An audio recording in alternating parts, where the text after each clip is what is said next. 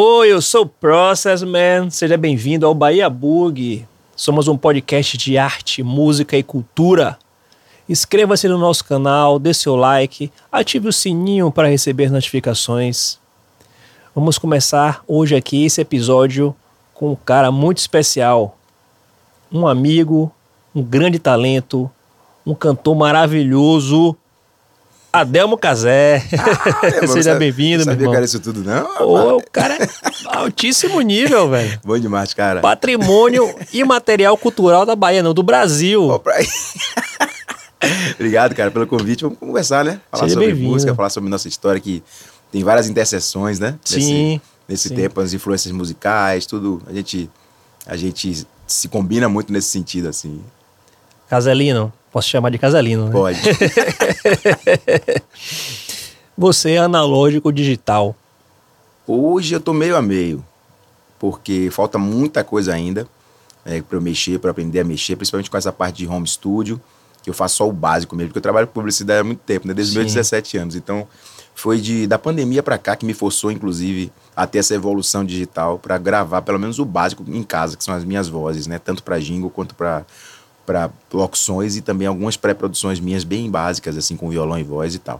Então, mas ainda muito a alcançar, mas já tô melhor do que há um tempo atrás, né? Um tempo atrás eu ainda era, tipo, para botar uma voz, quando alguém encomendava de fora da Bahia, eu tinha que locar um estúdio, terceirizar para poder gravar e mandar. Hoje em dia tô fazendo as coisinhas de casa, né? Então já tô evoluindo. Com rede social também, curioso, sempre querendo aprender mais, fazer a música da gente chegar, a, né, a lugares mais distantes, assim, as pessoas também. É isso, evoluindo. Você grava em casa tudo as suas vozes para publicidade? As vozes para para guia de, de, produção musical das minhas canções, né? Quando eu passo para o arranjador, alguma coisa assim, eu já consigo mandar uma qualidade mínima, mas a voz valendo ainda não. E você tem o que? Um, você tem o que? Uma, uma plaquinha de som? É, um... meu computador, plaquinha de som e o microfonezinho um AKG, relax total, assim. Inclusive foi uma onda que eu, eu fui meio que forçado a ter, porque na pandemia você, os estúdios todos fechados e eu tinha trabalho, eu tinha demanda de fora, principalmente. Uhum. E aí um amigo meu do Rio de Janeiro, João, do Estúdio Base Sonora, que eu, com quem eu já trabalho desde a época que eu morava no Rio, desde 2002, João falou, Rademo, você não vai ficar no negócio de, de, de, terceirizando estúdio não, que eu não vou ficar dependendo disso e pagando mais não. Você vai, vou fazer o seguinte, vou trocar por trabalho um material que eu tenho aqui, que eu já não estou usando, já estou usando uma placa diferente, maior e tal. Eu estou com uma placa novinha aqui, você não vai precisar de tantos canais assim. Vou te, te colocar essa placa, um microfone AKG para você. Você já tem um MacBook legal. Você vai gravar tudo de casa para mim. E aí a gente vai abatendo nos trabalhos. Pronto. Aí quando ele me ensinou a mexer no básico ali, configurei, meu irmão. E aí a vida mudou. Rapaz, dá uma sensação, sensação de liberdade absurda, total, né, bicho? Total, cara. Total. E você, pô, autonomia, né? Você tem sobre o seu trabalho. Aí eu gravo é, até para as coisas de Salvador. Passei a gravar tudo sem precisar me deslocar para estúdio, né? Então, uma qualidadezinha bacana é outra vida. Outra e pré-produção de música sua você faz também no computador? Você então, tipo, já faz um loopzinho ali, já programa uma percussão? Não, eu ainda preciso de uma pessoa para é, materializar as ideias, né? Ou seja, eu sempre... Eu, mas isso é bom também, porque eu procuro um produtor, arranjador, é, que tenha a vibe daquela canção que eu quero. Então, por exemplo, agora recentemente, eu fiz duas é, produções e arranjos de duas canções, uma para um trabalho solo Adelmo Casé com a participação de Orlando Moraes, com o Gabriel, né, lá no Rio de Janeiro, que é um cara que também já estou com parcerias com canções e produções em tantas outras canções assim. E quando eu vi, eu tinha uma canção no fundo do baú guardadinha assim, que era minha, que é a minha de Saulo e de Leonardo Reis, chamada Amor de Mãe, que é subtítulo África. E eu falei, pô, essa canção tem a pegada já Ijexá, já na, na origem dela. Já era Ijexá, mas eu pensei, deixa eu me desafiar né? Tem muita gente fazendo um Ijexá assim. Deixa eu ver se, se, eu, se algo que eu goste também, diferente, vai casar com essa canção. E aí eu, por, por acaso, vi Theo Silva tocando coisas de, de Afrobeat. Aí eu falei, Theo, você tá muito desgraçadinho nesse, nesse Afrobeat aí, velho. Eu vou mandar uma canção para você, você vai dizer por onde essa canção vai, com você fazendo essa linha aí. E, sai, e quando ele me mandou um trechinho, já falei, é isso, cara. Era isso que eu estava buscando mentalmente, ele conseguiu materializar. Então, isso para mim é uma prática. Aí eu passo, faço, a, passo a canção para o produtor, o arranjador, em voz e violão, já no clique direitinho, e dali ele segue com as minhas indicações, né, com os meus direcionamentos, orientações e tal. Falava, vai, por aqui, use tal bumbo, é, harmonia desse jeito. Não, já não gostei muito dessa coisa, encheu demais. Aí foi a parte da mixagem para mim e, e, masterização é a parte mais complexa. Gravar tudo é maravilhoso, mas quando chega nessa parte, meu irmão, quer que deixa alto, quer que deixa baixo, isso aí quebra a cabeça até abandonar, né? Como Gilberto Gil já fala, você E abandona. você gosta de acompanhar a mixagem? Você, tipo, assim, você entrega pro cara e deixa o cara ficar à vontade e vai dando uns pitaquinhos. Todo o processo eu gosto de acompanhar. Inteiro, né? Desde a, das primeiras ideias de rítmicas, aí harmônicas, melódicas, mas eu deixo muito livre, se, o, se o, geralmente o produtor que eu escolho, o arranjador, é um bom instrumentista, para ele trazer a contribuição dele para o trabalho. Então com o Gabriel foi assim nessa canção, com Theo Silva muito mesmo, de verdade. Mas eu vou ali é, também orientando. Por exemplo, eles, eles, a liberdade que eles têm para criar vai sendo um pouquinho direcionada também com o que eu pretendo com a canção, né? É, e também com a sonoridade. Eu respeito muito o que bate de emoção, assim, quando eu escuto. Então, se eu escuto algo que está me incomodando, eu já falo. E se eu estou pensando em alguma coisa para materializar que não está ali ainda, eu também consigo expressar o que é que eu quero. Uhum. Ó, eu, tá faltando aqui um violãozinho de centro, vamos colocar aqui e tal. Você escolhe as vozes aí e me manda. Aí o cara já tá, já tem todas as ferramentas na mão, já é um músico né, completo. Aí quando eu dou essa dica, ele, ele acha, entendeu? Que eu tava precisando daquela canção. Então cada processo é diferente. Na hora de mixar, quando o cara é muito virtuoso, até às vezes atrapalha um pouco, porque é muita ideia. Eu tenho que escolher ali, fazer algumas opções, né? Direcionar um pouco. Então eu vou, não, vamos abrir mão disso aqui, não precisa. Vamos deixar aqui, tarará. E aí a mixagem é realmente um momento em que eu me desgasto mais no sentido de tentar racionalizar mais do que sentir, curtir. Curtir uhum. na hora de gravar, vamos gravar, vamos fazer isso, vamos usar isso e tal. Então, assim, eu acho que na hora de mixar, a partir tá chegando na seriedade, já tá perto da música terminar, então eu já tomo aquela pressão, eu mesmo me, me, imponho isso, né? A pressão de as coisas estarem no lugar certo, com o volume certo. Sou chato com esse negócio de voz, eu não quero que minha voz fique muito à frente, também não quero muito atrás. Aí, para achar esse meio termo, de acordo com o que a canção né, propõe, uhum. aí é, meu irmão, é um, um trabalho árduo, mas acaba dando certo. Ainda pegando essa ponga aí do analógico e digital, você acha que muda muito é, uma gravação em uma mixagem digital ali no computador com relação a uma mixagem feita numa mesa, num console, gravado tudo analógico. Você, você é aquele cara que é purista, assim. Que tem gente que fala, não, só grava analógico. Gravar no estúdio com tudo, gravo que o cara mixe na mesa de som. Como é que é você com relação a isso? Rapaz, eu não sou tão preciosista assim, não. Eu gosto de respeitar o meu ouvido, no sentido de que eu tenho referências analógicas muito presentes na minha vida. Inclusive, o disco da Funk Machine foi analógico ao extremo porque a gente foi gravado em fita de rolo e mixado também em fita de rolo. Uhum. Então eu, tinha, eu tenho essa referência no meu próprio trabalho. Só que logo depois, logo depois, seis anos depois, eu estava gravando o disco solo todo digital. Né? Então eu consegui tirar. Eu acho que o mais importante é, é a sonoridade. Agora, claro, para quem tem aquele ouvido muito apurado, claro que vai ter uma diferença. Né? É, é igual a escutar CD, é streaming e o LP, sabe? Então eu acho que tem essa busca. Mas eu, não, eu acho que o trabalho, ele não é necessário isso a ponto de, de, de impactar no trabalho e atrapalhar algo né, de resultado. Então, se fosse isso, tanto que eu não, eu não assumo minha, minha voz gravada em casa, porque eu sei que o, equipamento não é o bom o suficiente. Eu também não tenho essa visão tão simplista assim, não, grava tudo de casa, tá tudo certo e bota na rua. Eu, eu sou chato com isso. Rogério até pega no meu pé, meu empresário, porque ele fala. Porra, casa, você fica querendo que tudo saia perfeito, o tempo vai passando, é melhor o, bem, o feito do que o bem feito. Isso é uma teoria também que nesse mundo digital nosso é importante. Sim, sim, a velocidade sim. das coisas. Sim. Antigamente a pessoa passava cinco anos concebendo um disco. Não, pá, cinco anos fazendo uma canção por ano, duas, para no final gravar um, L, um LP, depois um CD e tal. Não, acho que a velocidade hoje, eu se eu puder lançar o máximo de conteúdo um, mensalmente, eu, eu, vou lançar. Porque eu acho que a gente vai deixando um legado, vai criando, Sim. né, algo que você pode dizer assim, isso aqui é meu trabalho, é minha referência, está aqui, está no mundo é melhor largar as coisas no mundo. Então simplifique. Se você acha que não vai poder gravar corda como você queria na, naquela canção, tente botar uma corda de sampler ou então substituir por outra ideia, mas materialize o quanto antes suas canções. Eu acho que hoje eu estou nessa pegada. Assim, e você né? consegue materializar? Você tem uma frequência de lançamentos assim constante, tem uma agenda, um cronograma? Então, hoje sim, por causa da questão do investimento da gente se atentar e dizer, preciso guardar dinheiro para fazer os arranjos das músicas, para botar os músicos para gravar, para ter custo de mixagem, de masterização e jogar numa certa agenda com certa frequência. Agora uhum. eu estou me preocupando com isso. né? Porque, na verdade, não é que eu não, antes não me preocupava, a gente não via caminhos para isso, porque tudo é custo. Por mais que você tenha hoje para gravar uma faixa, um custo reduzido a depender da, da estratégia que você usa, né? E do, da sonoridade que você quer tirar numa faixa, você, em vez você, antigamente, você gravava tudo. Tudo, bateria, baixo, né? Para, e, volta e meia precisa realmente dos instrumentos tocados de verdade. Mas hoje um bom produtor, um bom arranjador, ele consegue ter um, tirar uma sonoridade, às vezes, de uma bateria que, que tá, tá legal para aquela canção. Em outra, talvez eu sinta falta da bateria acústica ou tocada, enfim. É, então, assim, é um, um, um, mix de coisas. Né? Eu não vou enlatar o meu trabalho só com coisas digitais e sampleadas. Não.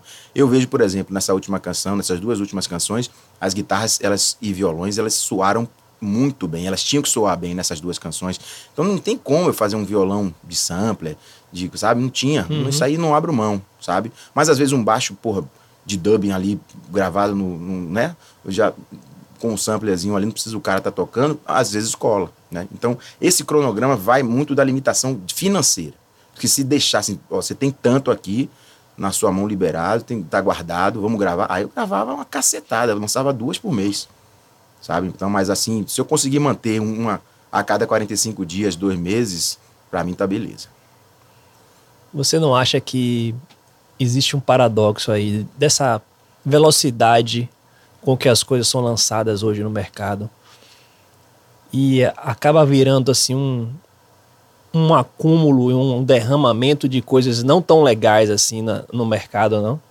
Acho, porque se você não tiver já, por exemplo, no meu caso, eu tenho muitas canções que eu já queria gravar há 10 anos. Uhum. Então eu tenho algo já selecionado. Eu não tenho que dizer assim, pô, eu preciso lançar 12 canções no ano, eu vou começar a fazer agora, eu vou pegar de não sei quem. Aí você escolhe seu repertório com pressa. Não é legal. Eu tô dizendo já porque eu já tenho você as já tem canções. A coisa é. Só faltava Porque dinheiro. você é um cara criterioso, né? Você é um cara que tem um bom ouvido, tem, tem boas referências musicais Obrigado. não, mas isso, isso aí pega para mim também, porque o Rogério, pra mim, ele reclama disso. Pô, você é muito minucioso, muito cheio de detalhe. Lança os negócios na rua. Eu sou, assim, já entendo o que ele quer dizer e tento trazer a qualidade sempre. Porque, para mim, velho, eu gravar uma canção minha numa qualidade ruim, que eu possa, não possa ouvir e ter orgulho daquilo, para mim, eu prefiro não gravar. Deixa para um dia que eu tiver condição de gravar aquela canção. Então, para mim, eu tô estragando a canção. Não é jogar no mundo de qualquer Sim. jeito. Então, isso que você falou tem muito sentido, senão fica parecendo que eu preciso atropeladamente inventar a canção para lançar no mês que vem. Não, eu já tenho, elas já estão já lá no meu, no meu arquivo, eu preciso só ter o dinheiro é. para materializar. E ela já tem até as ideias, todos os arranjos, tudo, sabe? É. Então, isso agora que a gente se organizando, a gente consegue é porque fazer. Porque esse não é seu caso, né? Mas tem muita gente aí no mercado fazendo porcaria, né? E empurrando, vai, vamos fazer para ter volume. Pra ter volume, isso. Fazer para aparecer, vamos botando Não, cara se eu for pecar nesse sentido, eu peco, peco por falta mesmo, porque eu não vou chegar e jogar uhum. tudo. Ah, eu vou lançar nesse primeiro semestre seis canções, uma por mês. Aí eu vou gravar uns dois violãozinhos assim, botar uma voz. Para alguma canção vai servir. Mas para outras eu vou dizer, porra, podia. Essa música não era assim. Essa música é batera, é baixo, é piano Rhodes, é não sei o quê. Cadê isso tudo? Pra quê que eu vou, entendeu? Sim. Matar aquela canção. Não, eu quero, eu quero mostrar ela da melhor forma pro mundo, sacou? Então eu vou esperar ter o dinheiro para gravar mesmo e aí vai. É. Falei que a Delmo tem bom gosto, porque assim, o gosto de Adelmo é parecido com o meu.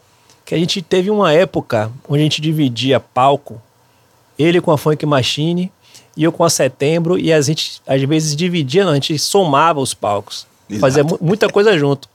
Então, assim, era um repertório de soul, de funk. Eu conheci a Demo cantando MPB na Católica. Isso.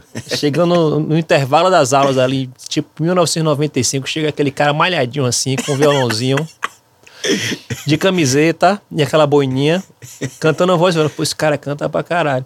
Daqui a pouco eu vejo a demo com a banda Funk Machine. 98 e, e diante, foi. E eu com a setembro. Exato. E a gente, porra, era Vocês Cassiano. Em 97, não é, a gente começou em 96 com Era Jardim de Infância Sim. e depois viramos setembro lá para 97, 98. Isso, isso. Aí contemporâneo total, né? É. E a gente tinha um cuidado, né, velho? Tinha cuidado de ouvir coisas, porra, era Earth and Fire, Cassiano. Exatamente. Coisas de soul, é, Curtis Mayfield. Qual é a sua referência nessa área de, de, de, de soul? Maria, são muito parecidas às nossas, né? Eu, ah. eu mais voltado para os grandes cantores, assim, de soul. Apesar de que a referência de soul hoje, se você colocar R&B, é, outra, é diferente. Né? É. Hoje, eu prefiro ficar com um pouquinho com os antigos. Não que eu seja saudosista demais ou não reconheça que tem talentos novos. Existem muitos, né? Que a gente volta e meia descobre e fica encantado e tal. Que eu acho que tem que trazer a essência e hoje a vaidade, em muitos casos, está na frente de dizer eu posso fazer um melisma, eu sei fazer escalas vocais mirabolantes, eu dou aquele agudo no final ali com 30 segundos, tal. Isso é bom pro ego, mas às vezes a música não pede isso, às vezes a música pede também. Sim. Né? E o cara tem ali para dar, enfim, sim, e tá sim, tudo sim. certo. Mas a nossa referência vem da música, da emoção, de causar esse, esse efeito no outro, né? Então, quando a gente vai montar um repertório, Carlos Henrique não se preocupava se ele ia dar um agudo na casa do cacete, ele ia timbrar, meu filho. Você precisa ter uma é. pessoa, um vocalista ali na frente para timbrar e emocionar. Não tem negócio de ficar se exibindo e tal. Eu até gostava de fazer minhas maluquices porque a Funk Machine me forçou um pouco a esse processo. Que era o quê? Eu só tocava com músico de jazz, pô. Entrei numa banda que os caras já tocavam jazz há muito tempo, música instrumental, solar, todos solistas de primeira mão. Você sabe né, uhum. de quem a gente está falando, de Vandinho, de Solovera, de Augusto Albuquerque, Danilo Santana. Então a galera já era cobra criada demais. Eu entrei ali, entendeu? Uma raposa no, no, no meio dos lobos, entendeu? Então eu tinha que chegar e mostrar minhas garras também. Eu tive que acelerar meu processo de aprendizado intuitivo, de poder de improvisação, de, de curtir. Eu, sempre, eu, eu nasci músico e depois virei cantor. É diferente eu enxergo a minha voz como um instrumento. Sim. Então é nela que eu me, me sustento dizer assim, eu posso estar num palco com caras grandes porque eu vou me garantir, não que eu vou estar competindo, não é isso. Mas se eu for fazer um improviso, eu vou no que eu sei, eu vou ali na minha intuição, no meu ouvido, vou confiar no meu Pô, ouvido. Pô, e você solando com a gaita é absurdo, velho. que é intuitiva. Nem todas as harmonias eu, eu tô colado, eu saio fora. Porque eu não sou aquele músico tipo Gabriel Gross que todas as escalas de todos os, do mundo ele sabe. Não, eu sou um cara intuitivo. Então eu sei que a harmonia tá dando para mim, eu vou ali, vou na, aí o meu solo você intuitivo. Você sabe onde é que você vai, né? É, aí meu solo intuitivo é diferente de um Milton Guedes, que é diferente de um Gabriel Gross, que é, entendeu? Eu sei que a gaita é um instrumento assim, que você traz sua magia, você traz a sua contribuição pro instrumento. Eu não vou fazer escalas em, na velocidade e na quantidade de notas que o Gabriel, mas às vezes a canção que eu escolho é, melódica com uma nota longa dada no lugar certinho ali, meu irmão, já emocionou. Eu acho que é para ter que me emocionar e emocionar as pessoas. Funciona. Aí Funciona. referências tipo, que a gente já tem, né? Steve Wonder foi dupla referência, de voz e de gaita. Um absurdo, né? As canções Sim. lindas, harmonias e tal. Tudo que, desde muito novo, sem nem entender o que era isso, tudo que mais, que mais me atraía nas canções eram as harmonias e melodias. Né? Então acho que a, quando dá aquela cama ali de piano, ou um violão bem tocado com um acorde, com umas vozes lindas, aquela mente começa a fluir e ali eu tenho caminhos melódicos. Tanto que eu me acho mais legal compondo melodia, muitas vezes, do que letra. Né? Aí vem também a importância de eu ter feito nesses anos um exercício para fazer as parcerias na hora de compor. Porque eu era muito, compunha muitas coisas sozinho, né? Pela Funk Machine mesmo, praticamente sozinho. Eu tenho uma canção que eu, ou duas canções com o Vandinho naquele disco, o resto é minha, ou de Vandinho. Então, assim, eu passei a entender que a parceria é muito produtiva nesse sentido. Você traz outras informações, outro olhar, né, uhum. para as canções assim, na hora de construir as canções. Então, pô, incrível.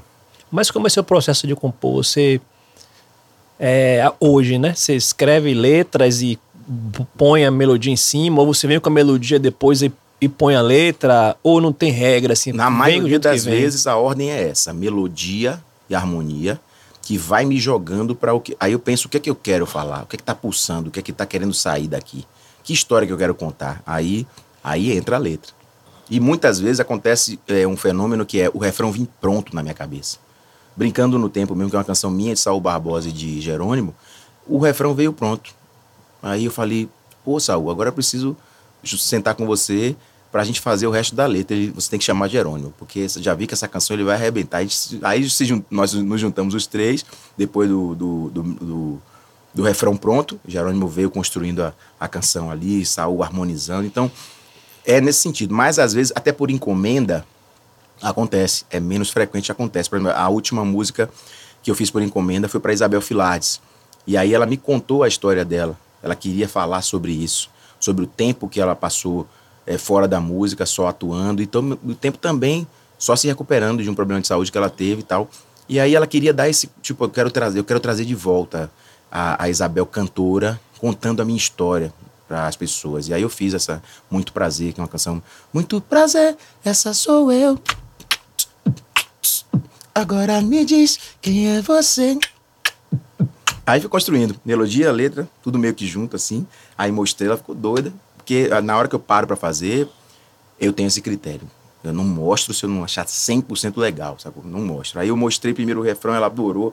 Pô, tá indo para um caminho maravilhoso. Aí, vamos nessa, terminei a canção, fui e tal. Mas o processo basicamente de composição meu é melódico e harmônico primeiro, para depois a letra. A não ser jingles, que aí jingles você tem, pode pensar meio tudo junto, né? Mas o meu caminho é esse. Eu nunca pego uma letra para musicar, é uma coisa mais difícil do mundo. Só se alguém, até vamos fazer uma parceria nessa canção, só tô com essa letra. Aí eu separo uns trechinhos assim, vou melodiando ali aquela letra e tal. Mas é raro, raro demais. E você está bem inserido nesse mercado de jingle, né? Você tem feito bem, bastante locuções aqui na Bahia. Você ouve, liga o rádio e a Delmo Casé o dia todo. E os jingles, para no caso do temáticos também, composição, não é só, não é só cantar, né? É, o jingle da Tarde FM. Sim. É, que toca aí agora eu vou Quem fazer... ouve gosta. É.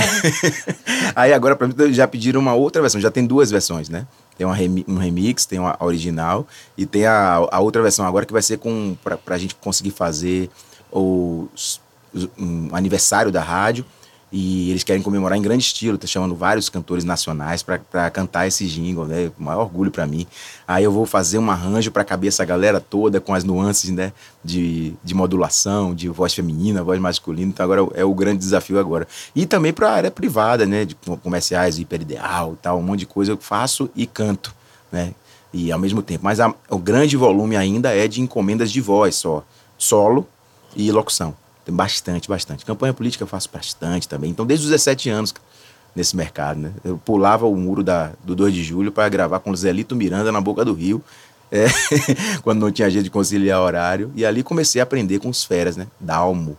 Comecei a aprender com os Sim. caras, Webster, a galera toda que fazia jingle, Estúdio Zero e enfim, WR e tal. E você planejou isso para sua carreira? Você tipo sei lá, com 17 anos, você projetou assim, por daqui a, sei lá, 20 anos, 30 anos, eu quero estar tá gravando jingles, fazendo meus discos solo. Porque às vezes, quando você está jovem, você tem uma um sonho, né? Qual era o seu sonho? Você conseguiu chegar nele hoje? Assim, tipo assim, hoje eu tô no lugar onde eu queria estar. Tá. Então, eu nunca fui planejado a esse ponto, né? É, minha, a música cai para mim na minha vida sem nenhuma referência profissional dentro de casa. Então eu não tinha em quem me mirar para dizer assim, pô, meu, meu pai foi por ali, meu tio foi por ali. Não. Eu não sabia do que se tratava a música até que ela me pegou e eu sabia que eu não podia parar de estudar também, porque era meu, meu passe livre para tocar com 14 anos de idade na noite se eu tivesse bem nos estudos. Aí meu, meus pais podiam até reclamar um pouquinho, mas me impedir de fazer, não, porque estava tudo certo, era a minha obrigação, era estudar. Então foi por isso que eu ganhei esse salvo-conduto aí para ir tocando desde os 14 anos de idade. E nessa época era diversão. Era muito diversão. Eu só entendi, me entendi como artista de, com carreira a partir da Funk Machine. Porque até os 10 anos que eu passei em barzinho, que foi você me conheceu na Católica, tocando, ali aí eu fazia Pedra da Seria, fazia shopping center, circuito de shopping center todo. Encontrei até Zé, né, da canal Áudio nesses dias lá em Lençóis agora, a gente ficou lembrando de quando eu tocava no Shopping Barra, velho. E, enfim, aí acompanhando também pessoas, não, não era só uhum. solando às vezes, não, era tocando percussão e cantando back vocal também, sacou? E tocando gaita. Então, é uma, uma trajetória que eu fui deixando a música ir me levando. Enquanto eu terminava meus estudos para saber, depois que eu me formasse, o que é que eu ia seguir, se eu ia deixar a música como um hobby, se eu ia deixar a música fazer parte de verdade da minha vida, e ela me pegou. Isso aí desde a época da, da Funk Machine, em 98, que eu falei, pô, agora não tem mais volta. É isso que eu quero para mim. Não que eu tenha ficado nesse, nesse lugar de certeza o tempo todo, não, porque a música já eu já pensei em desistir muitas vezes, em várias fases, inclusive depois do fama, né? Porque as coisas como você falou aí, você faz um planejamento, você estipula ali um tempo para tal coisa acontecer, ela não, aí você esqueça. Não é no tempo seu que você quer. não é, meu irmão, não é. Aí você tem que estar tá repensando. Tô no caminho que eu quero, Se reinventando, tô feliz. Né? Tô feliz, consigo fazer outra coisa que me deixe tão feliz a ponto de eu dizer, posso fazer e deixar a música em segundo plano? E essa resposta sempre foi não.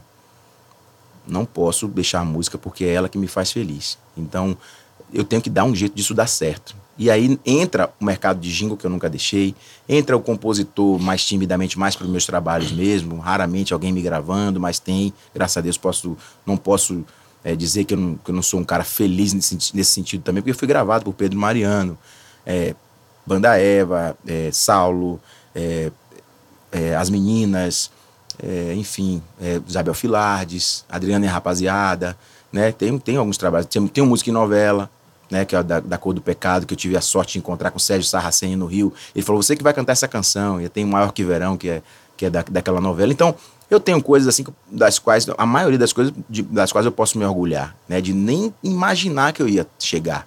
E hoje, chegando a 40, vou fazer 49 esse ano, desde os 14 trabalhando com música, eu vejo que eu passei por muita coisa e a música foi responsável pelas melhores sensações, sabe, os lugares que eu consegui chegar.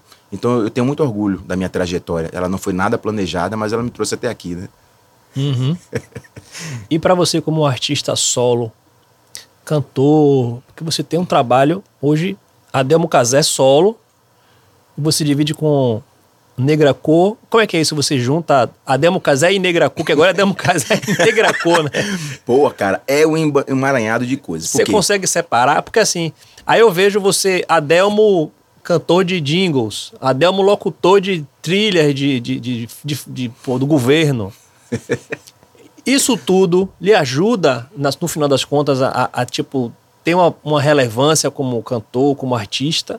ou às vezes atrapalha alguma, alguma, alguma dessas coisas assim. Pô, o, o, o Negracô dá uma fuscada no Adelmo Casé ou vice-versa, ou a, o cantor de jingle.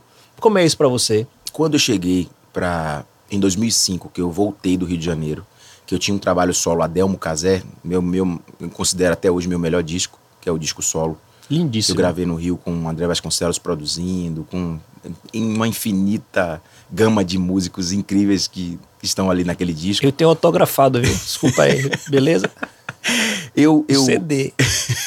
Quando eu cheguei para fazer a Negracô, eu falei: o Adelmo Casé já existe. Eu não preciso transformar o Adelmo Casé até aqui em Negracô. Eu preciso mostrar para as pessoas que a Negracô tem uma proposta diferente, mas ao mesmo tempo parecida, tanto com o Adelmo Casé solo quanto com o Funk Machine. Porque a minha veia soul vai estar tá ali.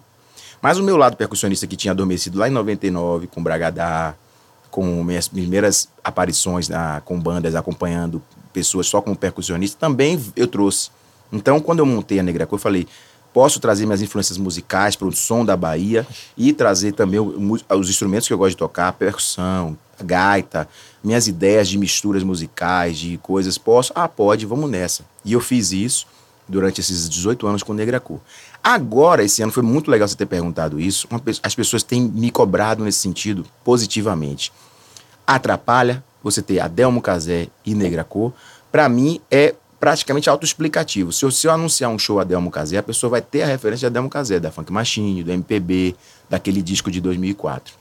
Se eu falo, falo Negracô, é algo mais com as raízes africanas, é, latinas, de percussão. É, afro-baiana. Então eu acho que estou dividindo bem agora. Foi esse ano, é coisa recente. Inclusive, batendo um papo com o Fred, ele da One RPM, ele falou: Adelmo, não vejo como se chocar. Agora não tente como eu já tentei. Para tapar um buraco de falta de investimento entre uma coisa e outra, eu tentar trazer coisas que são naturalmente da Negra Cor, colocar no nome de, o da Adelmo Casé, colocar no nome de Negra Cor. Fiz a estratégia meio que errada, na minha opinião. Eu poderia ter não, é a Democracia, é a Democracia. Deixa a Negracô lançar uma coisa que tenha cara de Negracô. Então, muita coisa aí nesse meio caminho, assim, não muita, mas algumas coisas, tem mais a cara de a Democracia e tá com o nome Negracô.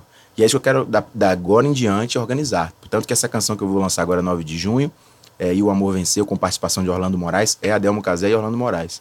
Já a África já é Negracô entendeu? A canção que eu compus com o Saulo e com o Leonardo, então, que o Theo produziu. Então, já tem agora esses dois caminhos para seguir. Eu acho legal, porque é autoexplicativo, tipo assim, se você vê anunciado a Delmo Casé, é o som de MPB, soul, de black ali. Se vê Negra Cor, vai ter a mistura também, mas vai predominar a parte percussiva, rítmica, é, que a gente tem, né, também, com, com essa coisa que você falou aí, da mistura África, Brasil, Bahia. Tem um lance que você gosta de fazer muito do reggaeton, né? De Pô, essa, Muffin. Essa célula que a gente essa pegou pra, pra é... gente, que, pô, tipo, é uma onda que tem ali a percussão Bahia, mas tem uma coisa que eu posso botar o eletrônico, eu posso botar algo, uma letra diferenciada. A Negraco tem isso. A Negraco nunca precisou, é, no sentido não pejorativo, popularizar demais as letras, porque Não, primeiro que não tem a ver com a minha idade, com as minhas referências. Eu não vou cantar enchendo minha letra de gíria, de coisinhas que de memes da internet e tal, não tem muito a ver comigo. Então, eu colocar uma coisa, a linguagem do amor, ela é atemporal. É. Se você falar de amor de várias formas, você vai ser, claro, que se é uma coisinha mais coreográfica pro TikTok, talvez rode para um público que não é o meu, naturalmente. Não adianta forçar a sacou? Então hoje eu estou muito tranquilo em relação a isso. Hoje eu não estou querendo ganhar terreno e sendo fakeando alguma coisa para poder ganhar aquele público. Não, eu estou na minha, por fazendo meu som, sabe? Quem quiser você chega aqui junto. Mas eu fico feliz, porque no show de lençóis mesmo agora, sábado, teve é, as criancinhas na frente do palco se acabando de, de, de, dançar, se divertindo pra caramba, tipo, curtindo o som. Sacou? Que eu acho que a, proposta é essa. e, a, e a Funk Machine? Tem planos pra música da Funk Machine? Aí, ó. Há uns anos atrás, quatro, cinco anos atrás, eu fui a São Paulo e falei, Vandinho, tem que gravar uma música, velho. Não me olha assim, que foi a última da Funk Machine que ele gravou, depois daquele disco. Sim. Né? Falei, vamos, vamos deixar essa chama acesa, vamos. O Andinho colou comigo, pô, só gente boa também tocando com, comigo lá, né? Herbert no piano, né? Uma galera massa lá do, de São Paulo, que eu gravei todo lá, né? Fui para lá, gravei com a galera de lá volta e meia, pro sobrando grana, porque é muito projeto, né? Ademo Casé, Negra Cui, ainda Funk Machine. Mas, cara, vezes... Quando o cara tem talento, o cara pode fazer várias coisas, né, bicho? Mas tem que ter o dinheiro acompanhando o talento, senão, velho, não materializa. Aí o Vandinho me cobra muito. O Vandinho fala, Demo, vamos gravar mais. E eu sei que ele faz o esforço dele por lá, né? Ele pode chamar Augusto, fazer uma parceria no estúdio de Augusto ou de Danilo e fazer uma coisa. Falta eu ir mais para São Paulo pra gente poder materializar Sim. isso. Tenho até uma ida marcada agora pro show de Bruno Mars, que graças a Deus consegui uma passagem depois de um tempão, a passagem cara pra caramba, consegui comprar o ingresso e a gente vai, né? Eu e a esposa, encontrar com o Pablo lá também, Pablo Groto, tá lá. Grande Pablito, beijo meu lindo. É. Aí pronto, aí de repente eu concilio, né, em setembro, gravar uma faixa lá, porque eu vou passar uns 4, 5 dias. Aí falo com o Vandinho já aqui. Tô tendo agora a ideia, Vandinho, vai deslizando aí pra gente. agora, uma dúvida que eu tenho, que eu sempre discuto com as pessoas Quero saber de você, que é um cara que tem uma experiência grande com programa, com reality de TV, reality musical. Você passou pelo Fama, aí depois você fez ali o, o Superstar em Superstar. 2016. Você acha que o artista, quando passa por um programa desse, as chances dele atingir o sucesso e se manter no sucesso são grandes? Depende de que para o cara aparecer num programa desse e, pô, manter uma carreira estável. Porque eu vejo muito gente que aparece ali naquele programa e dali nunca mais fez nada. Tipo, conheço vários, que, inclusive pessoas do Superstar, a, minha própria banda que foi pro Superstar Sim. parou de existir. Qual é a dica que você dá para uma pessoa que, porra, tô, que tem gente que almeja esses programas, que vê isso como uma chance de pô, botar cara na televisão, botar cara na mídia e partir para o estrelato. Qual a dica que você dá para a pessoa chegar e ter essa estabilidade que você tem? Porque você é um cara que tem uma estabilidade, você tem uma agenda de shows, você tá ali, já fez dois realities, já participou, você volta, volta e meia você tá na TV fazendo alguma coisa. Entre o Fama e o, e o Super eu lembro que você fez umas coisas no Som Brasil. Isso. Não foi? Uhum, já com Negra Cor. Com Negra Cor, fez coisas, uma espécie de Gonzaguinha, não foi? Fiz um, o, o de Gonzaguinha, na, o Som Brasil Gonzaguinha, né? Foi maravilhoso. Depois, até depois de alguns anos, fiz o filme também, né? Participei do Sim. filme da seleção para ator principal e também o, uma participação depois no filme. A questão do reality é que ele é o que ele é, ou seja, o que ele se propõe a, a ser. E aí, o, o seu momento profissional é que é o grande divisor de águas. Se você chegou no reality preparado para o pouco ou o médio ou o muito que ele vai lhe dar de, de exibição, disposição. de exposição, você segue dali. Por exemplo, um exemplo prático. No reality do Fama, pessoas que saíram apagadíssimas brilharam depois de uma forma absurda.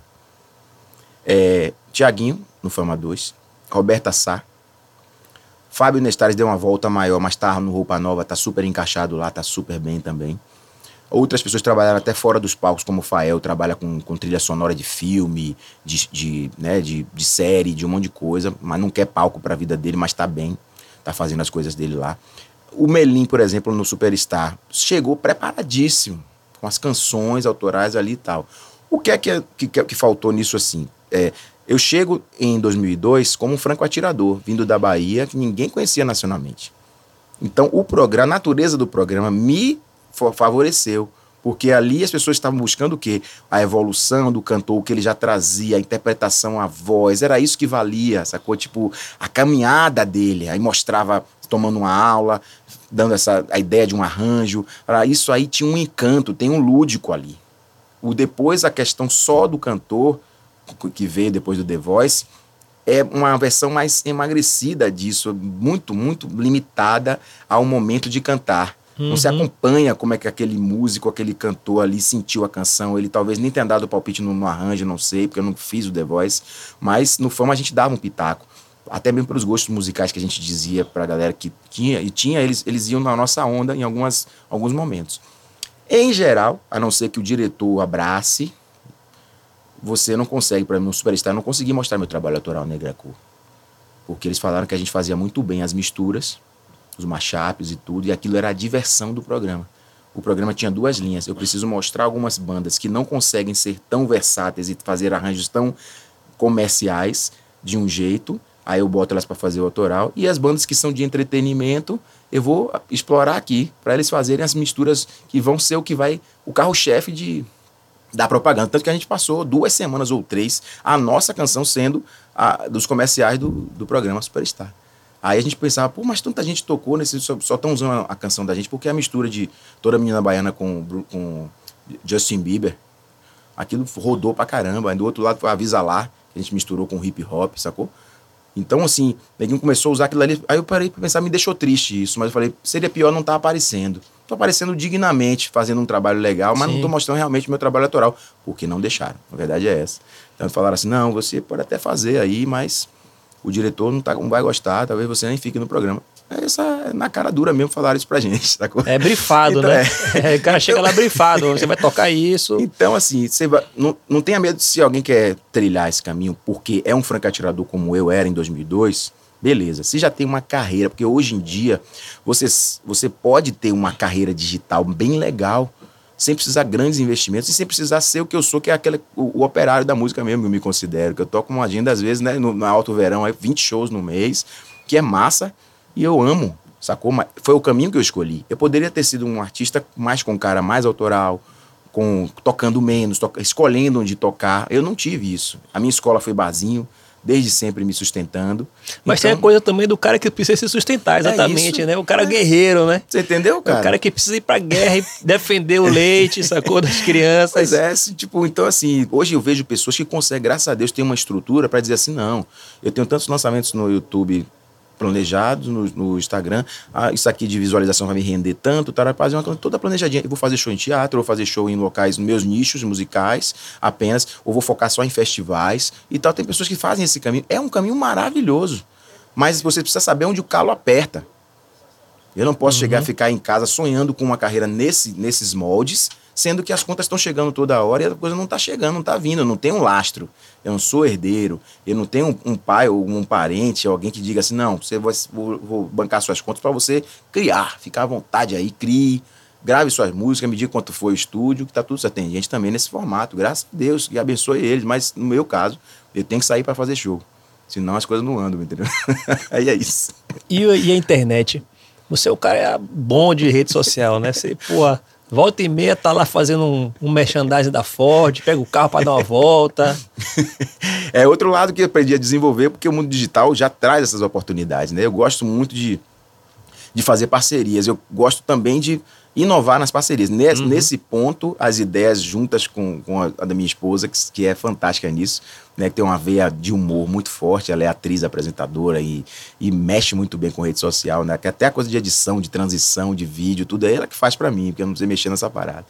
E aí eu pensei com, com as parcerias que, que acontecem quando você tem uma rede social ativa, né? Aprendi a, também a, também a deixar minha rede social ativa. Era muito baseada na minha vida pessoal, de brincadeiras, de personagens que eu tenho, Basílio Baseado, Tony Cross, que eu gosto de brincar assim. Faça aí, faça o Basílio Baseado aí. Deu 4h20, a gente começou aqui o programa, 4h20. Basílio Baseado, chega aí. É o seguinte, viu, processo? É uma onda você, viu, mesmo? o Basílio é figura, brother. Ele é aquele cara assim, relax, que gosta de, sabe, como é, né? Queimar um matinho, pá. e o Tony Kroos já é o crossfiteiro, né? É. Já é, ah, e aí, galera, vamos hoje jogar bola pra cima, plantar bananeira, vambora, barra! E aí, tem, aí eu boto o filtro da barra. Clarissa até fala, faça mais o Tony Kroos, que ela agora tá fazendo crossfit e tal. Então, é isso, velho. Eu, é, aí, aí, com essa rede, os trabalhos aparecem. Eu consigo dar uma, uma contraprestação, né? Fazer um serviço bacana e da minha, do meu jeito. Eu acho que o, o, que o que eu acho que atrai as pessoas ao conteúdo de alguém na, no Instagram, principalmente, é que você está vendo uma verdade ali. Você está vendo uma onda que não é maquiada. Eu não vou chegar, tipo, se eu não gostar de uma coisa no carro da Ford, eu não vou frisar aquilo e mentir. Eu vou me apegar no que eu gosto do carro. Uhum. Todo carro tem prós e contras, como tudo você escolhe na vida, né? Então, assim, a parceria da Ford vem forte nisso, porque eles acreditaram no meu potencial de criar esses conteúdos muito leves Aí eu tô andando de bicicleta um dia, boto o suporte da bicicleta ali em cima, vou andar num outro lugar, um terreno diferente, eu mostro uma, uma característica que eu sei como amante de carro que eu sou, que alguém pode se identificar com aquilo. Então é o olhar da pessoa, não é do, do, do contratado para fazer uma propaganda formal. É o olhar de quem quer dirigir, ter a experiência, né? Hoje você vem de experiência. Então, assim, ao entrar no carro, o que, que você vê, como você senta como, você faz aquilo. Aí o cara, porra, não precisa nem da concessionária às vezes. Fala, pô, gostei desse carro, amei. É isso que eu faço, não só com, com eles, né? Com outras pessoas também, outros, outras empresas que a gente trabalhou também, eu, Clarice, Shop Salvador, é, Hiper Ideal, que Hiper Ideal teve uma ideia massa. Eu fiz o jingle do Hiper Ideal, eles amaram. Aí fizemos um flash mob no meio de uma loja, assim, de surpresa total pra galera. O flash mob só tem graça se for surpresa, né? uhum. né? Só quem sabia as pessoas que iam participar dançando. A galera da produção escondida, assim, botou as caixas meio que embutidas para não ter, não chamar atenção. Daqui a pouco começou a tocar o jingle e fazendo as coreografias, não sei o que, o público na hora também, com carrinho de compra, dançando e tal. Uma grande viagem que a gente fez assim, foi massa realizar isso lá com eles. E é isso, velho. A internet hoje é viva, é uma grande oportunidade, né? Basta você se reinventar o tempo inteiro. E essa, esse, essa visibilidade da internet, ela se converte em números reais de pessoas para os seus shows? Muito interessante essa pergunta, porque tudo depende do conteúdo que você está colocando ali e depende do tal do algoritmo. Sim. Que ninguém pode dizer que entende perfeitamente disso. Você pode ter noção de, de alguma coisa ali ou acolá. Mas eu sinto sim que não é nada que eu possa arriscar um número, né? Mas a, a convivência com o seu trabalho gera curiosidade, gera vontade de você estar tá num show e ver aquilo ao vivo. Né? Nós temos que sempre é, ser muito atenciosos com, com o público que a gente está se comunicando, com o qual a gente está se comunicando, porque é, tem que estar tá em sintonia. O que eu estou oferecendo nos shows tem que estar tá em sintonia com o que eu estou oferecendo no Instagram. Para mim, acho que a grande onda é essa. Tipo assim, porque eu criar a curiosidade, a vontade da pessoa ver aquela canção que eu estou tocando no violão e voz ali num vídeo, ela ouvir ao vivo numa sensação bacana. Mas para isso entram outros tantos fatores que vão contribuir para isso, né? Lugar de show que a gente não tem direito em Salvador, infelizmente até hoje né? Casas de show que tínhamos até mais, digamos, há um tempo atrás, quando a gente tocava mais com Funk Machine em setembro, a gente via várias casas surgindo. Podia até não durar tanto, mas surgiam, aí era aquele, aquela onda assim e tal. Tinha muito mais espaços que a gente podia se apresentar. Então a gente tem que criar novos espaços. E, enfim, a nossa sina é essa mesmo, criar oportunidades. Porque não vai esperar que alguém toque no telefone, você toca o telefone e diz, ó, sou de uma casa nova de show que está abrindo em Salvador, queria muito o seu show. Não, a gente tem que inventar, pô, já tem aquela casa ali, vamos fazer um projeto, Vamos criar uma label, né, de uma parada que pode dar certo. Então é nessa onda que a gente tem que fazer. Traz sim, eu acho que ali é uma janela, até mesmo de referência para quem, por exemplo, quer. Eu costumo postar, de, de um tempo para cá, eu costumo postar os, os casamentos que a gente toca, para as pessoas terem a experiência da felicidade daqueles noivos que está acontecendo ali. Porque quem já está no show tá, é o melhor cartão de visita. Mas, né, é um número reduzido comparado a uhum. muita gente que vê você pela internet. Então isso cria curiosidade, atrai seu público, cria uma conexão, né? Que eu não sei ainda em, em termos de números o que isso traz de verdade, mas produzir conteúdo e ter e dar uma oportunidade de ser visto às pessoas que gostam do seu trabalho é a melhor coisa que você pode fazer. Então gera conteúdo de qualidade, por mínima. Não precisa nada de um, um grande aparato, não. Tá com um violãozinho, uma voz, tá com um sentimento ali de fazer uma canção, faça. Naquela canção, muitas vezes, muitos depoimentos que me, que as pessoas escrevem para mim falando que, porra, me deu uma alegria no dia hoje, velho. Escutar você cantando essa música, parece que bateu certo. Eu precisava ouvir isso que ela, essa letra tem, tem para me dizer. Você mudou ali, se você mudar o dia de cinco pessoas no meio dos meus 72.500 seguidores, para mim já. Porque música é isso. Música é transformação, música é cura, né? Então você tá ali, você precisa, você entra na internet, quando um vídeo não emociona, você fala, caramba, ganhei meu dia ali, entendeu? E você tem essa regularidade de postagem, porque eu mesmo chega um dia que eu falo, pô, tô de saco cheio, velho, tem que postar. Eu, Porra, não tô com vontade de postar, não, sabe? Tem dias que eu tô mais com vontade, mas tem dias que eu não tô com vontade. É, Eu e respeito, Minha, e a minha rede social, por exemplo, não é tão. Não tem tantos seguidores assim. Sim. Eu acho que um, um pouco pelo fato de eu não ter essa. Essa insistência que tem gente que tem que ficar em cima ali, até é tipo planta, né? Tem que ficar regando ali o tempo inteiro, Sim, colocando sim. uma sementinha, joga água, aí vamos lá, bota um vídeo, bota não sei o que, faz um meme, faz. Eu respeito a minha vontade, não, não tem essa, essa coisa de ser assim, quantos vídeos por semana, um vídeo por dia, não. Se entre postar algo que é só pra postar e não faz sentido pra mim, talvez não faça pras pessoas, eu não posto. Você faz às vezes grande expectativa com o vídeo, você, pô, faz isso aqui, vai arrebentar. Aí tem dois mil visualizações. O outro você faz despretensioso, assim, com voz e violão, parece que a verdade tá ali, alguma coisa assim que toca as pessoas, aí vai pra 20 mil. Então eu não tenho isso, não. Eu acho que é legal a gente respeitar. O algoritmo talvez não goste. Ele queira que você fique ali entregando o tempo todo e tal, mas eu não tenho isso, sabe? Não, eu respeito muito. Passo cinco dias, às vezes, sem postar. Aí quando eu posto, eu sei que eu quero postar aquilo ali, eu tô com vontade. Tá, às vezes eu tô, tô até sem ideia pra fazer algo novo, pego algo de lá de trás que eu postei que pode gerar uma visualização legal, eu pego, um, jogo em TBT, faço um, um sabe, um, um rearranjo ali e mando. Eu acho que respeitando quem você é, porque a gente não vai ficar se violentando, sendo obrigada, porra, hoje 18 horas tem que postar alguma coisa, o que é, que tortura, que não sei o que, tal, entendeu? É bom, é, mas também não se torture se não postar, porque eu acho que cada postagem ali tem sua história pra acontecer e tem seu momento. Evidentemente, se o ideal é que você poste com frequência, né? Mas eu não tenho essa não, eu quero postar o que dá vontade mesmo. E carnaval? Como é que você vê hoje a, a, a cara do carnaval de Salvador? Você é um Rapaz, cara muito plural, né? Tipo, você tem a Funk Machine, tem a, o Adelmo Casé, tem a Negra Cor, já puxou bloco de carnaval. Sim, E eu vi esses dias um podcast, é, um trechinho, não lembro qual foi um podcast aqui, um podcast aqui de Salvador. É, o cara falando que o axé tinha virado a Jovem Guarda. Uma Jovem Guarda. Que, que, que a Gostei música disso. baiana mudou, né, velho? A música baiana não é mais aquele axé dos anos 80, 90, 2000. exatamente. Inclusive, é, a música baiana dos anos 80, ela é cult hoje. Inclusive no, no segmento de bug, esse, essa- esse, esse nome Bahia Bug é de uma festa que a gente faz, eu e Santos, a gente criou esse selo. E a música baiana dos anos 80, ela é estourada, velho, no circuito de disco music brasilidades que agora a galera toca na Europa, Sim, Rio, São Paulo, a galera adora aquele som, a, a roda de, de Sarajane. sim. Tá tocando é hit de. de Haja amor, pô, entrou até como TikTok. a- a- entrou como é TikTok. louco, velho. mas o carnaval hoje mudou. A cara do carnaval, o som. Como é que você vê a música feita na Bahia hoje? Você acha que é, a gente deve realmente carnavalizar a coisa? Porque existe muito assim na Bahia, durante muito tempo, assim, essa coisa de ter que fazer um som carnavalizado. Né? De, é, a, a gente, a gente sempre foi megalomaníaco. Fazer show pra 500 pessoas era pouco. Tipo, deu miado, deu 500 pessoas. A gente tinha que tocar pra 100 mil. A gente sempre ficava naquela coisa, naquela ilusão de que A tinha que referência tocar. de sucesso era essa. Era essa. É. Quando na verdade não é. Não é.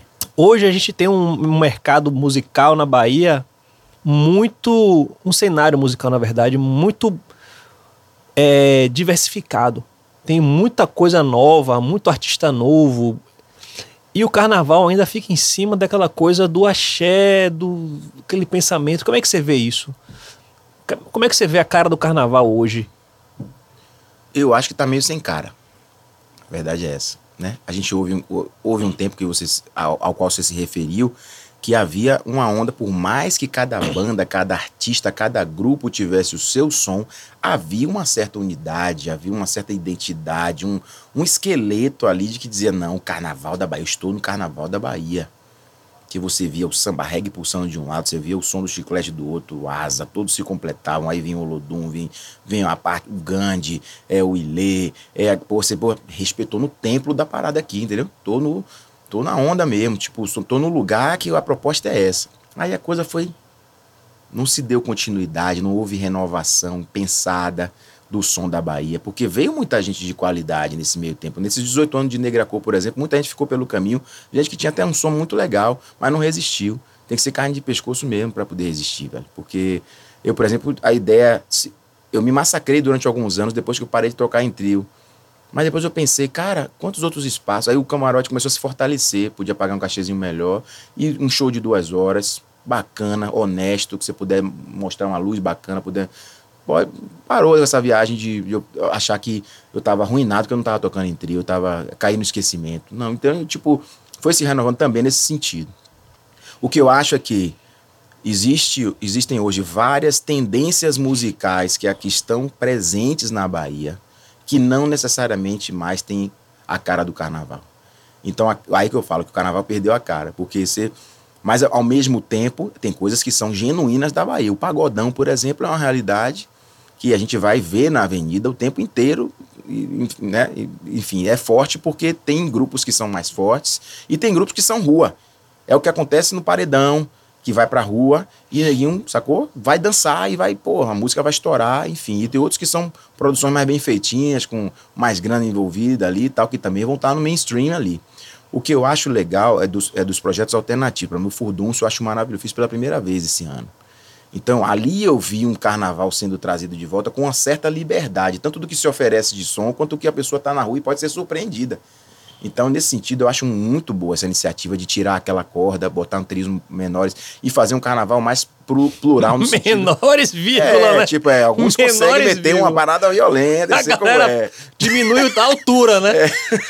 Pega o a trio gigante, não. a potência, bota uma porra de uma carretinha baixa e toma ele som. É, tem isso também. Mas eu acho que é, é, é o caminho. Aí vai pra praça, vai um pelourinho, que você não tem aquela efusividade de público, mas eu, eu, pude ver quando eu toquei no Pelourinho também uma, a família ali presente, as idades, todas a diversidade que tem, aquilo.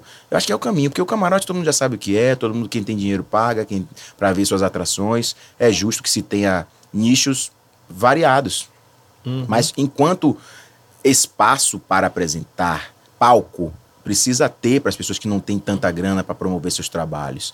E ali tem coisa muito linda, muito interessante, sacou? Imagina como a tocha começou, como é que a tocha está hoje.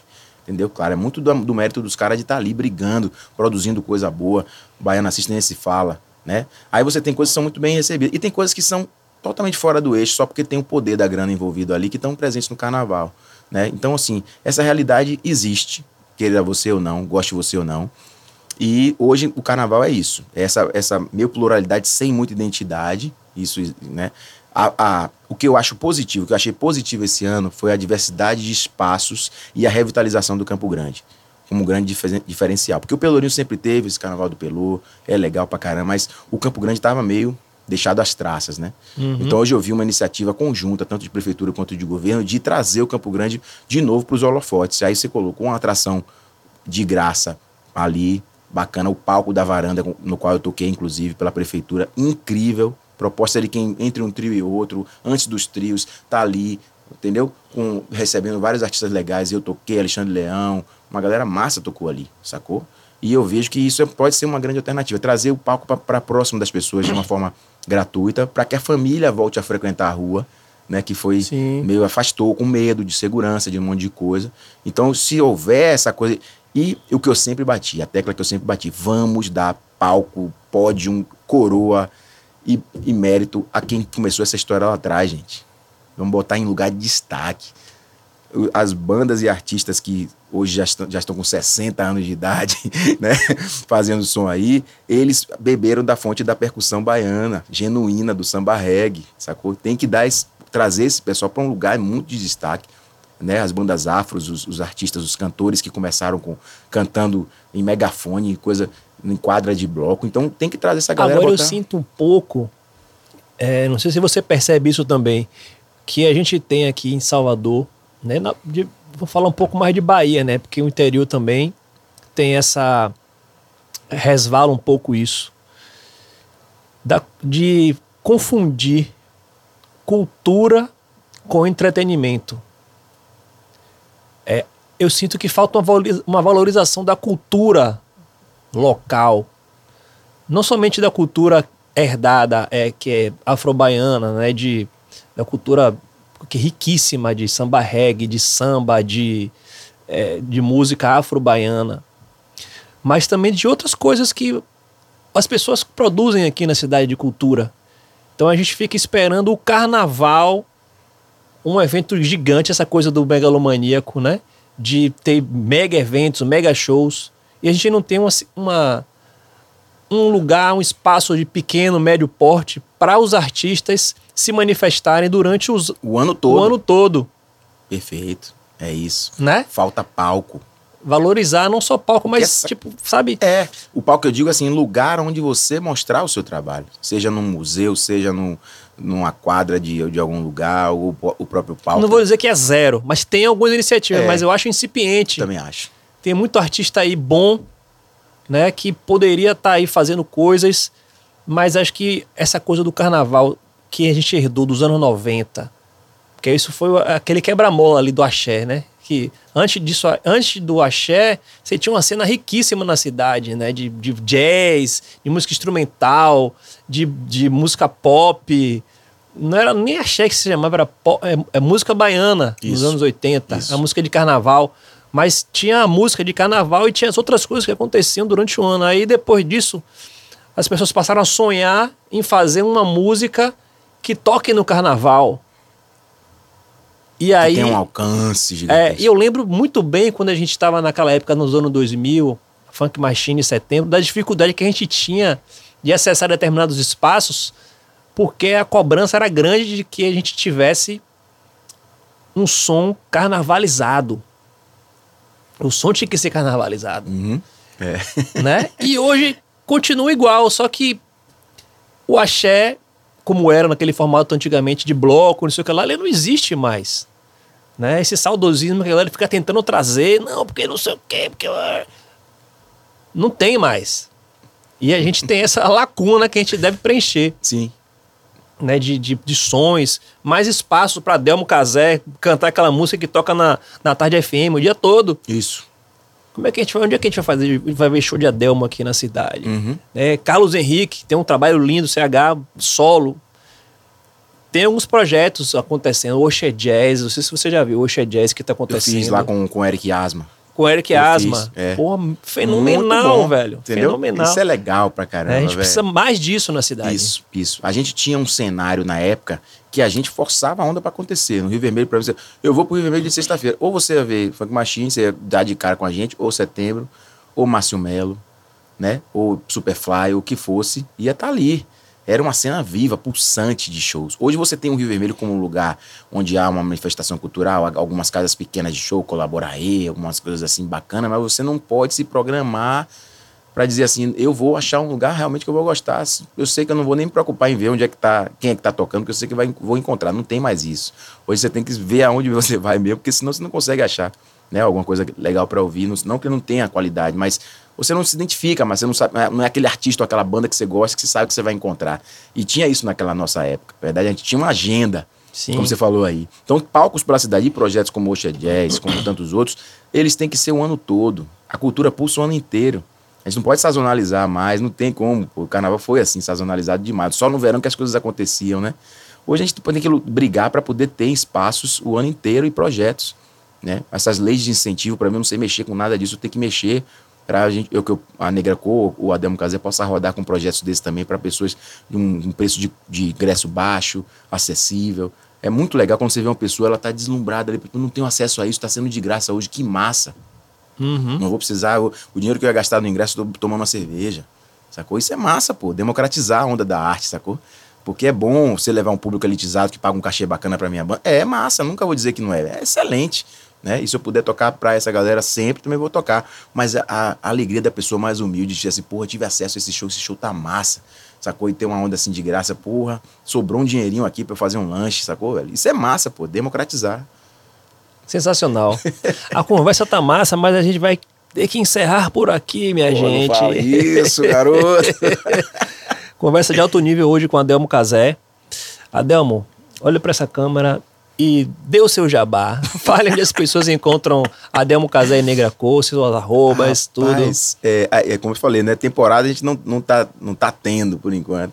Mas lá nas redes sociais, arroba Adelmo Casé, arroba Negra Cor Oficial você fica sabendo dos lançamentos. Tem uma música nova que é a com Arlando Moraes, tá linda, que é E o Amor Venceu.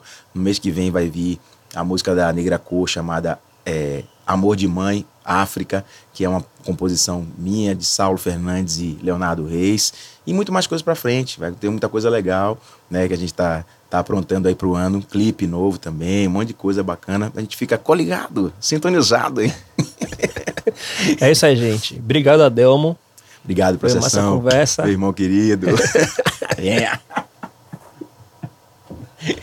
Beijo, fui. Beijo.